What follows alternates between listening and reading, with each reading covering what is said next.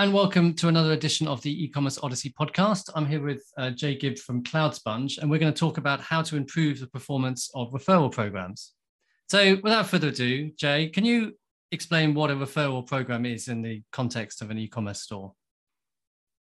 Yeah, sure. Most of them are, um, you know, some situation where you've got a user who loves you and loves your product and you're offering them some kind of reward for spreading the word. You give them a code through one of the referral program platforms out there that there are dozens of and they they share the code. And when somebody buys something with the code usually like the good ones will have a double-sided referral reward. So the person who's actually using the, their friend's code um, is being offered a, maybe a discount or something for free, right? Like some kind of encouragement to to use the code.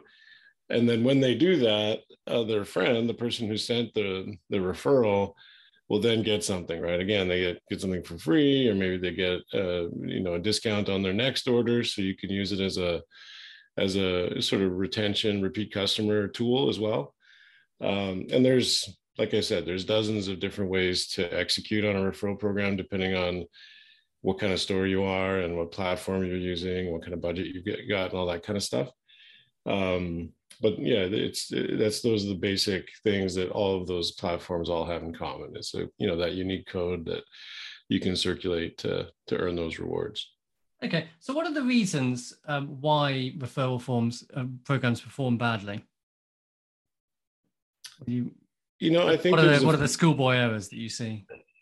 Yeah, there's a few of them. I think one one of the most obvious ones, and um, the marketing team over at FriendBuy, which is one of the one of the referral program platforms, uh, they talk about this a lot, and it's actually that uh, a lot of a lot of stores just hide the referral program, like they bury it under a menu somewhere, and they don't talk about it enough, right? They don't they make you have to log in to use it and they don't put it on the public website. They don't mention it in their receipts. They don't put it in the footer and the header and all the other places on the site where it could go uh, and they just kind of have a link buried somewhere in a menu and then they wonder why it's not working right? Uh, and so i think one of the one of the things that i always encourage when i you know when our customers are asking me about like how do i how do what are the what other things besides using CloudSponge can i do to improve the performance of my word of mouth or my referral program, that's one of the first things I always look for, right? I look for like, where on this website are you actually making it clear that your customers can earn discounts and send discounts to their friends, right? I think that's kind of that's kind of the, the first most obvious one. Um, the second one is probably right around the rewards and the triggers for the rewards, right? Like I mentioned already that a double-sided reward is pretty important. I think as many people that are interested in earning a discount, there are the same number of people probably who are more interested in sending a coupon to their friends and being a hero for their friends, like more of an altruistic uh, reason for sharing. So I think having a double-sided referral program instead of a single-sided referral program is worth trying for anybody who hasn't tried it yet right? Super, super useful thing. And, and you might be surprised by, um, by the difference in how many people use it if you're, you know, if you're offering a reward to both parties. And then, and then finally is where we come in. You know, I think, you know, even the best referral programs that are that are displayed in lots of places around a website and uh, and have great double-sided referral rewards if they're making people type email addresses into the referral form, then they're by default not performing very well. Because you know you your users only have so much patience for entering in a comma separated list of email addresses especially if they're on a mobile device right? They're not going to do it if they're on a mobile device. They're not going to they're probably if they're on a mobile device they probably aren't even going to type one email address let alone a list of them right on their desktop, if you just give them a form field where you're asking them to input their friends' email addresses for a referral program, they might they might have one memorized. They might have the patience to type one in, But if you're trying to get them to do 10 or 20 or 50, like they're going to have to go back and forth between your website and their their address book and copy and paste and sort of assemble a, a comma separated list of email addresses in that process you're going to lose most of them right they're not they're, they're you're going to you're basically distracting them uh, and so what uh, what our product does, the reason why we exist, is we basically make it so that whatever your existing referral program is, you can add a little address book icon to the input field for the for the email addresses. So whatever the current field is, it's a field where you're expecting your users to type in a list of uh, comma separated list of email addresses. With CloudSponge, you can just add a little address book icon there so they can click on it or tap on it. And then they authenticate, give you permission to read their, their contacts from you know, Google or Yahoo or Outlook.com or Office 365 or iCloud or wherever they, they hold their, their contacts.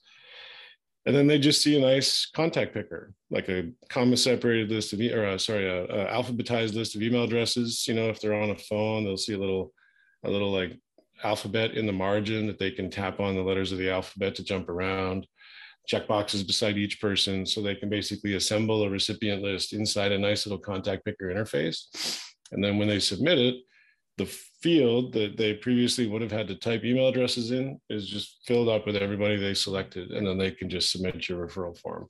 That, that makes a lot of sense. So why do the? I mean, you know, when you put it like that, it make you know, it, it seems logical. Why don't the referral program platforms? Why don't they do that themselves? It's hard. It's difficult software to build and to maintain. Um, and there's you know i think you've probably seen it anybody listening's probably seen the um the authentication window with google yeah. yahoo microsoft right? Where you're you're giving this website permission to read your contacts. Um, it's a lot of extra effort to guide your customer. In other words if you're a referral program platform and your customer is an e-commerce store owner right? Mm-hmm to guide those e-commerce store owners through the process of applying for the API credentials from Google, especially, but also Microsoft, Yahoo, and you know, and the other ones, and uh, AOL. And so they don't do that because that's operationally a lot of work. It's hard to do. You got to make a video. You got to like do all this stuff to get permission to have your logo on that screen, right? You're not going to see a CloudSponge logo on that screen uh, you need to see this the logo of the of the e-commerce store of the Shopify store or the WooCommerce mm-hmm. store, whatever. You need to see that logo there. Otherwise, you're not going to click through, right? Uh, and so I think a lot of these referral program platforms, like not only do they do they not want to develop the API, all the API integrations and build their own contact picker and do all that kind of stuff, but they also don't know how or they don't have the interest in actually helping their customers go and get those credentials from all those places and bring it over so that it can be displayed in the interface, right? And that's what we're optimized for. That's what our whole company does. And so what those guys do, at least the good ones, in my opinion, they partner with us. So there, there's lots of platforms out there that exist that have the address book icon, and all of them use a partnership with CloudSponge to deliver that. Okay. So how um what kind of additional performance does have you found that that using your system gives? Uh usually about double, double, sometimes triple. And, and what okay. I mean by what I mean what I mean by that is if you've got an existing referral program, whatever number of actual referrals are getting sent every month, like let's say you sends 100 referrals every month, by adding that button, you'll probably make it 200 or 300 right? Okay.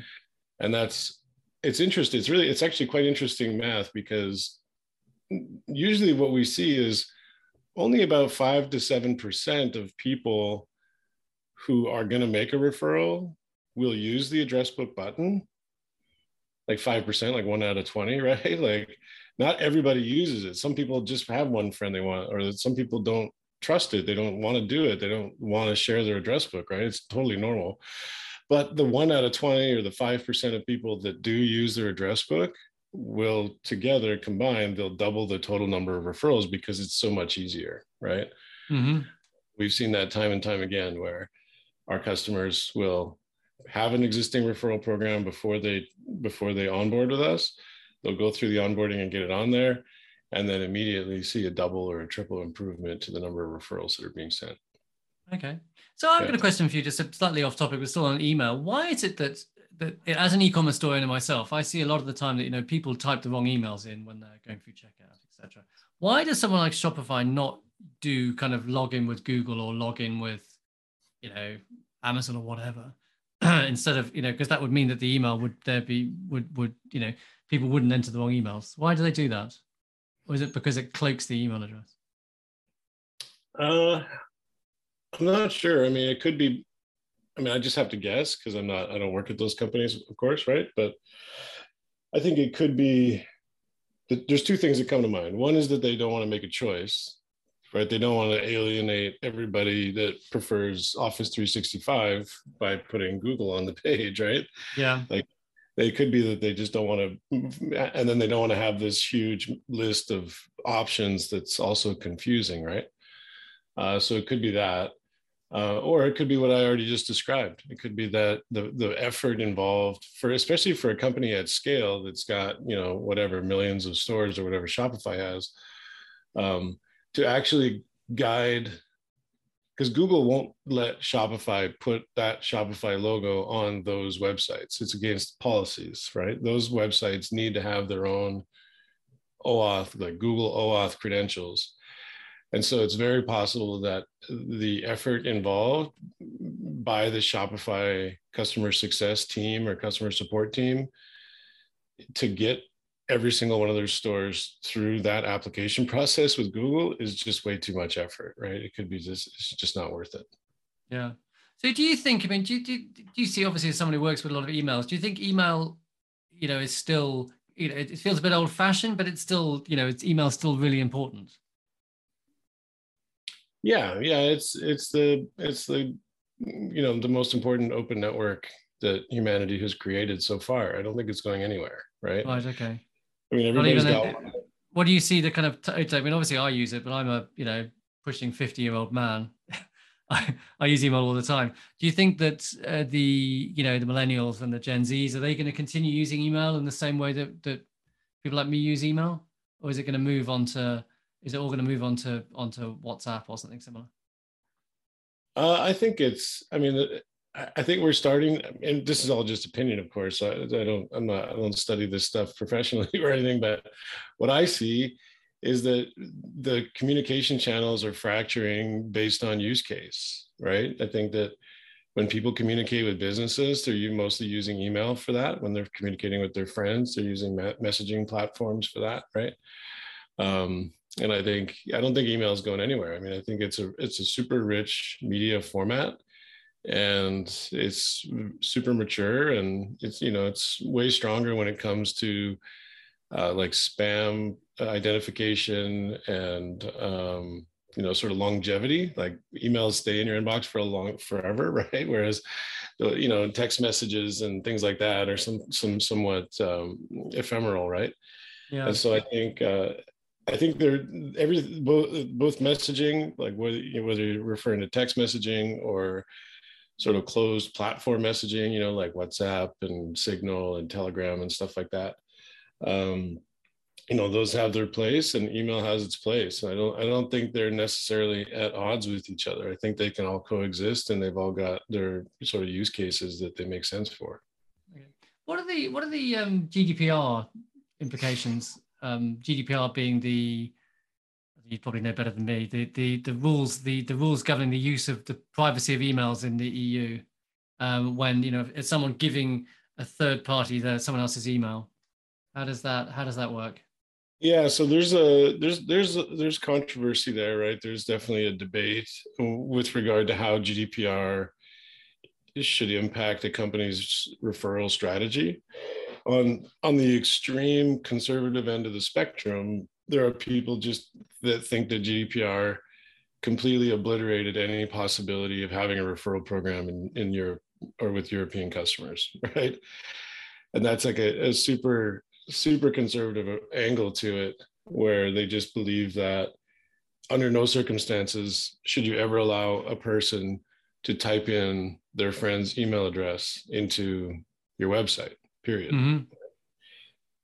On the other end of the spectrum is the people that don't care, right? I'm personally somewhere in the middle, like, you know, and, and what I see our, our customers, our European customers or customers that have European audiences doing is they basically just they're they're behaving like a email provider in the, these situations. So let me explain what I mean. If if you're making a if if the if the email address that you're being given by a person that's not their own, so they're not the data subject. The data subject is the person who controls the email address. So let's say I give your email address to an e-commerce store because yeah. I want to send you a referral. E-commerce store software should do what I'm asking it to do. I'm asking you to send my friend Trevor an email with my referral code in it. Yeah. Right. And that's all. what the thing, the place where people get confused, I think, or where they cross the line is they they remind Trevor about this email, right? In other words, in order to send a reminder, what that implies is that you've got some sort of profile for Trevor in your database and you're sending reminders and you've kind of recorded this other person's email address in your system. Yeah. Which you, you shouldn't do. Like that's against GDPR and it's frankly against just like the golden rule, right? You just shouldn't do it. Do what I asked you to do. Take Trevor's email address and send him the email that I asked you to send him, like a transactional email, and then obliterate all memory of Trevor don't make him a ghost profile. Would anyone, everyone ever want to forget me?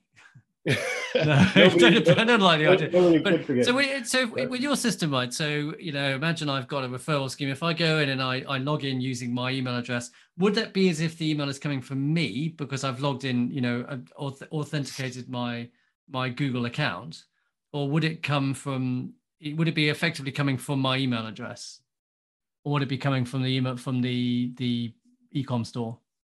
Both either whichever one you want right? We can do whatever. Um, we don't send the emails ourselves. We're just the address book interface. And so mm-hmm. after the remember the use case i described where somebody selects their contacts from the contact picker and then they submit it. After they submit it we have a plethora of options all kinds of options right? Anything you want. You can have that go directly into a form field on your website. You can have that launch a mail to link or like launch like an email client so that your email, your customer sends the email themselves. You can have it trigger a webhook or a zap and Zapier. All kinds of different things can happen depending on the way that you want it configured and your own sort of GDPR sensitivity, for example, or mm-hmm. what kind of stack you have for the way that you send your emails. Uh, so there's a lot of different ways to do it. Um, and we don't really prescribe one of them. It's our job to make them all available and to support our customers for whichever one they want to use. Uh, but we we don't we don't prescribe one specific way of sending those emails since we're not the ones that are actually sending them. Okay, so your kind of approach to to doing forms are there other e-commerce use cases where this comes in handy? Yeah, we've seen them. So the referral program field that I described is, is kind of the most popular one, right? Um, also, most e-commerce stores have that useless envelope icon on the product page. You've yeah. seen that? well, email me. Yeah, it's like you know, you see you've got a whole bunch of products, and every single product page has a little like panel for like tweet this and Facebook. Which and I'm not sure anyone uses, but yeah. nobody nobody uses it, right? So one of the places that that we can help is basically making it so that that envelope icon performs better. So when somebody yeah. clicks, rather than just like kicking them out to a mail to link, uh, we can make it launch the contact picker and give them a better experience before the mail to link. Uh, so we've got some integration techniques for that. Um, another one is uh, the wish lists. So yeah. a lot of times e-commerce stores will have a way for, for one of their customers to sort of assemble a shopping cart, like a wish list shopping cart of things they want, and then send that, share the wish list with their friends and family so that, you know, they can get what they want for Christmas or whatever. So that that sharing interface uh, often will have the contact picker, uh, which is very similar to a gift registry. The difference between a wish list and a gift registry, in my mind, is that a gift registry usually has a lot more recipients. Like a wish list, you might just send to your mom or your wife or whatever. But a gift registry, like you're going to want to assemble a list of, you know, 100 people for your party or for your wedding or whatever, right? Uh, and so in those cases, an address book becomes exponentially more useful, right? So there's there's those four places. Um, I guess the last one is probably the same thing as a referral program, but a one-sided referral program, which would be like a like a coupon, right? Where a lot of we'll see a lot of like in particular WooCommerce um, store owners have a there's a plugin for WooCommerce that does coupons mm-hmm. and allows it has a sharing interface to send coupons to people in your address book or your friends. Uh, and so that's another another place that I think is worth is worth exploring for anybody who who doesn't already have something like that. Okay. This has been very interesting. It's one of those things I'd never really thought about, and now I can see the use of it. It is, oh, you know, one of those one of those little little things that that you know, gosh, yeah, that does make sense. I get that now. So yeah, look, I'm, I'm doing my job. You're doing your job, right? Okay. One final question. Um, sure. Have you got any tips for us? What's inspired you recently? Good books, films, holidays? Man, so you said that you're pushing 50, which is true for me as well. I'm past the hump there. And two weeks, three weeks ago, like deep into my 40s, I took the time for the, uh, you're in the UK, right? Yeah. You guys have the equivalent of like the Boy Scouts or the Cub Scouts over there? I'm a scout leader, indeed. Okay. Yeah, so so am I. Uh, for uh, my kids are small, so I'm a scout leader for the elementary school age. Yes. And so a few weeks ago, I actually, for the first time in my life, studied tying knots, like learned some really useful knots that I now, and now I believe that every adult should do that. Like it didn't take me that, it took me two or three hours to learn some knots that are now like, I'm like, I feel so much more useful. was, was, can you tie? Can you tie a one-handed? Can you tie a one-handed bowline? I sure can. Yeah. Oh, excellent. That's a good. That's a good. Yeah, I could, yeah. That's my party trick. Yeah, I did a bow, uh, the bowline and the trucker's hitch and the taut line hitch and handcuff hitch. Can you do a handcuff hitch? I don't know that one. Maybe. That's very easy. Go and look it up. Yeah. That's, that's... So I, I just love that. I mean, I, I know it seems so strange, but it was not only that, but we went on a camp out and I because the, the reason why I was studying it was because I volunteered to to do a little clinic for the kids, right? And there was a shocking number of adults, like the parents of the kids who were there, that were like super into it, like loved it, and wanted to come and hang out and say, "Hey, like help me with that bowline or whatever." Or one guy was like super fascinated by the trucker's hitch and really wanted me to like, you know, show him how to how to do a trucker's hitch because he couldn't believe that it was possible, right? Uh, so for whatever it's worth, that's that's that's that's what's that's inspired, inspired I like that. I like that. Yeah. I like that. Jay, it's been great talking to you, and thanks thanks so much for sharing your expertise. Expertise. Yeah, thanks for having me. It's been a good chat. Okay, bye bye.